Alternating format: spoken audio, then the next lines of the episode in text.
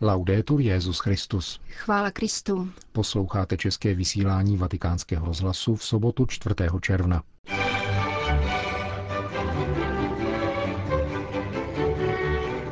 Promluva papeže Františka na mezinárodní konferenci soudců o boji proti novým formám otroctví a rozhovor s českými účastníky této konference.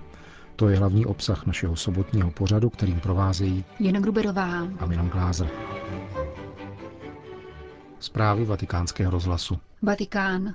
Od poloviny tohoto týdne jednají v Římě národní ředitelé papežských misijních děl na svém každoročním generálním shromáždění, letos ve znamení 100. výročí vzniku Papežské misijní unie. Jejího zakladatele, blahoslaveného italského misionáře Paola Mannu, papež František připomenul při dnešní audienci. Blahoslavený Paolo Manna velmi dobře pochopil, že formace a výchova ke službě církvi a jejímu vrozenému misijnímu poslání je cíl, který se týká veškerého svatého božího lidu, v různosti jeho životních stavů a služebních úřadů. Misie utváří církev a udržuje jej ve věrné službě spásonosné boží vůli, pokračoval svatý otec. Nesmí se proto omezit na starost o shromažďování fondů a pečlivé rozdílení hmotné pomoci, byť jsou tato hlediska nezbytná. Chce to mystiku. Musí růst náš zápal pro hlásání evangelia. Obávám se, a chci se vám s tím svěřit, že vaše dílo se zakládá na dokonalé organizaci, ale chybí mu zanícení. Tutéž práci může odvést nějaká nevládní organizace, ale to vy přece nejste. Misijní unie, která nehoří nadšením, k ničemu není. Misijní dílo bez mystiky je zbytečné. Pokud si tedy něco máme odřeknout, zřekněme se organizace a jdeme dál v mystice svědců. Vaše misijní unie dnes potřebuje právě toto, mystiku svědců a mučedníků. Trvalá práce na misijní formaci, kterou máte konat, nesmí být jenom intelektuálním kurzem, nýbrž má být součástí této vlny misijního zápalu, který se sytí mučednickým svědectvím. Církevní služba papežských misijních děl vyžaduje nové promyšlení, obnovu a reformu, avšak reformu v pravém slova smyslu, tedy vycházející z osobního obrácení, vysvětlil svatý otec v závěru audience pro účastníky generálního shromáždění papežských misijních děl. Vatikán. Papež František promluvil v pátek večer na mezinárodní konferenci soudců a odborníků, kteří se specializují na trestný čin obchodování s lidmi a organizovanou trestnou činnost. Konferenci pořádala Papežská akademie věd na toto téma již po třetí. V letohrádku Pia IV. Ve vatikánských zahradách, kde sídlí Papežská akademie věd, pronesl Petrův nástupce půlhodinovou promluvu, v níž mimo jiné řekl: Církev, která následuje Krista, ačkoliv se říká, že by se do politiky míchat neměla, je povolána se nasadit a míchat se do velké politiky. Protože, jak řekl Pavel VI., politika je jednou z nejznešenějších forem charity, dobročinné lásky. Obchod s lidmi a nové formy otroctví jako nucené práce, prostituce, obchod s lidskými orgány, drogami a organizovaný zločin, jak prohlásil můj předchůdce Benedikt XVI. I já při různých příležitostech, jsou zločinem proti lidskosti ve vlastním slova smyslu a jako takové musí být klasifikovány a trestány národními i mezinárodními zákony, vysvětlil dále papež. Někdo by se mohl domnívat, že akademie by se měla pohybovat spíše na poli čistých věd a spíše teoretických úvah. A to zajisté odpovídá osvícenské koncepci toho, čím by měla být akademie.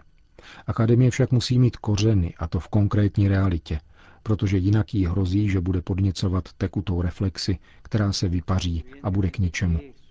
Tento rozvod mezi ideou a realitou je zřejmým kulturním fenoménem minulosti a má svůj dopad. Papež ocenil nasazení soudců, jejichž povoláním je, jak řekl, počínat si svobodně. Soudci, státní zástupci a prokurátoři svobodní od čeho? Od nátlaku vlád, svobodní od soukromých institucí a přirozeně svobodní od struktur hříchu. Svobodní od organizovaného zločinu.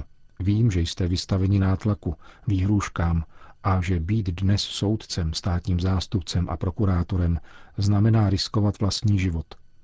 Odvaha těch, kdo i přesto nadále svobodně vykonávají svoje soudcovské poslání, si proto zasluhuje uznání. Bez této svobody se státní soudní moc zkazí a plodí zkaženost. Papež František pak citoval článek z rezoluce OSN o cílech udržitelného rozvoje vybízející 193 signatářských států k přijetí okamžitých a účinných opatření k vymýcení moderních forem otroctví. Papežská akademie věd se tímto svoláním soudců ve shodě s mandátem OSN snaží spolupracovat podle míry svých možností. Je třeba poděkovat státům, které prostřednictvím svých velvyslanců při Svatém stolci aktivně spolupracovali, nezůstali indiferentními nebo svévolně kritickými, ale aktivně se přičinili o uspořádání tohoto summitu. Velvyslance, kteří nepociťovali tuto nezbytnost, a nebo si nad tím umyli ruce, popřípadě se domnívali, že to zas není až tak potřebné, očekáváme na příštím setkání.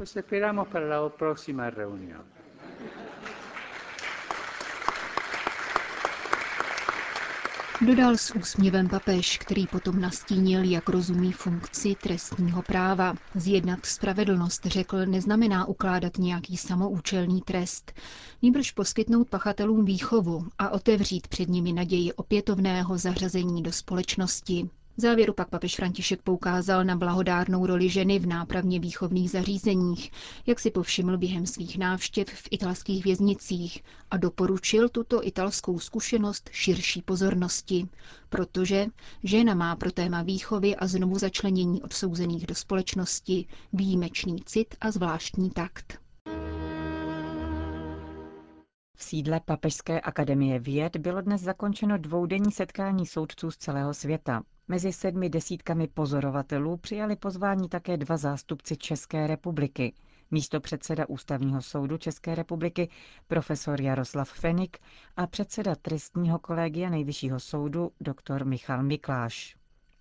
Během rozhovoru, který poskytli Vatikánskému rozhlasu před budovou Akademie věd ve Vatikánských zahradách, jak pro posluchače nezaměnitelně dokumentují ptačí hlasy v podkresu, vyslovili uznání svatému otci za svolání takto mimořádné schůzky. Profesor Fenyk neváhal konstatovat, že konference s tak hutným a závažným obsahem je jedinečná svého druhu. Slovo má předseda trestního kolegia Nejvyššího soudu doktor Michal Mikláš. Předem bych chtěl poděkovat svatému otci i panu Sorondovi za tu možnost a za tu akci, kterou vůbec zorganizovali, protože pro nás je to jako velká příležitost vyměnit si informace a celkově takový stav, který se nachází v různých částech světa ohledně této problematiky. Pravda je, že od 20.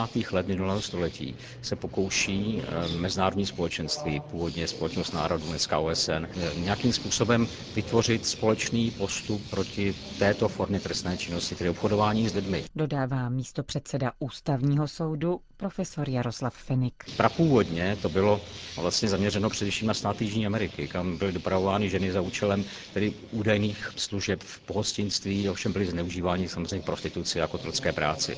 Tohle to nezůstalo bez povšimnutí a dodnes se vlastně ta Jižní Amerika považuje za území, kde k tomuto obchodu dochází. A proto možná také svatý otec, protože pochází sám z Argentiny, to znamená, že je mu to blízko, to prostředí asi zná i problémy, které tam jsou, se rozhodl svolat takovouto konferenci. Já osobně můžu říct, že za svoji praxi jsem se nesetkal s ničím podobným, že by tedy církev se tímto způsobem zajímala o světskou justici, o světskou spravedlnost. Ale je vidět, že to asi je velmi palčivá otázka, která ho trápí, a proto tady dnes také jsme. Nás zajímala kromě jiného také otázka obětí, protože často se stává, že právě ty oběti trestných činů tohoto druhu nejsou považovány v některých státech za oběti, ale naopak za spolupracující osoby s pachateli trestných činů a je s nimi tak zacházeno. V některých státech oběti vůbec nemají procesní práva v podobě, která je v České republice. Pokud jde o naší úpravu, tak my se snažíme obětem pomáhat. Máme zákon o obětech trestného činu, který je relativně nový a který umožňuje právě poškozenému se výrazným způsobem účastnit trestního řízení a zabránit sekundárnímu postihu, respektive sekundární viktimizaci oběti. Ten zákon má spoustu ustanovení, která zvýhodňují právě oběť. A současně ústavní soud v nedávné době rozhodl, že osoba, proti které se řízení vede, má právo na spravedlivý proces, ale také oběť, také poškození v trestním řízení má právo na účinné vyšetřování. Když porovnám naši úpravu a naši formální úpravu, tedy myslím tím předpis a naší praxi, třeba rozhodovací praxi ústavního soudu, s tím, co tady slyšíme dnes, tak jsme poměrně vpředu. To znamená, že právní úprava je kvalitní. Otázkou je, jak je to o tom v praxi, jak se tedy tahle právní úprava uplatňuje. Můj názor je ten, že pokud dojde k odhalení této formy trestné činnosti, tak ta oběť ta práva samozřejmě dostane. Otázkou je, nakolik jsme schopni ji odhalovat. Jaká je po této stránce situace v České republice? Kde jsou nejpalčivější místa obchodu s lidmi, organizovaného zločinu? U nás v České republice takovým hlavním garantem boje proti organizovanému zločinu je ministerstvo vnitra. A pan ministr svoji pravomoc delegoval na odbor bezpečnostní politiky, který se tímhle zabývá i ve spolupráci s jinými dobrovolnými organizacemi, jako třeba Svatá Strada. A my jako soudci Nejvyššího soudu nebo Ústavního soudu se nesetkáváme přímo s tolika případy, které jsou evidovány v té policejní databázi. Protože ne všechno se dostane k soudu, ne všechno je pravomocně odsouzeno. Ale můžeme říct, že u nás ta situace je asi taková, že v těch evidencích policejních probíhají tyto případy asi tak v desítkách. Nejsou to nějaké stovky nebo tisíce, alespoň jak jsem četl v poslední statistice. Jaká je tedy konkrétně situace u nás, když jsme u statistik a čísel? Tam jsme z hlediska celosvětového přehledu těch odhadovaných počtů Česká republika společně s Jižní Koreou, s Argentinou, s Řeckem na 32. místě. Je to vždycky na počet obyvatel a percentuálně. A u nás to vychází tak, že asi 42 000 lidí je ohroženo organizovaným zločinem a obchod s lidmi.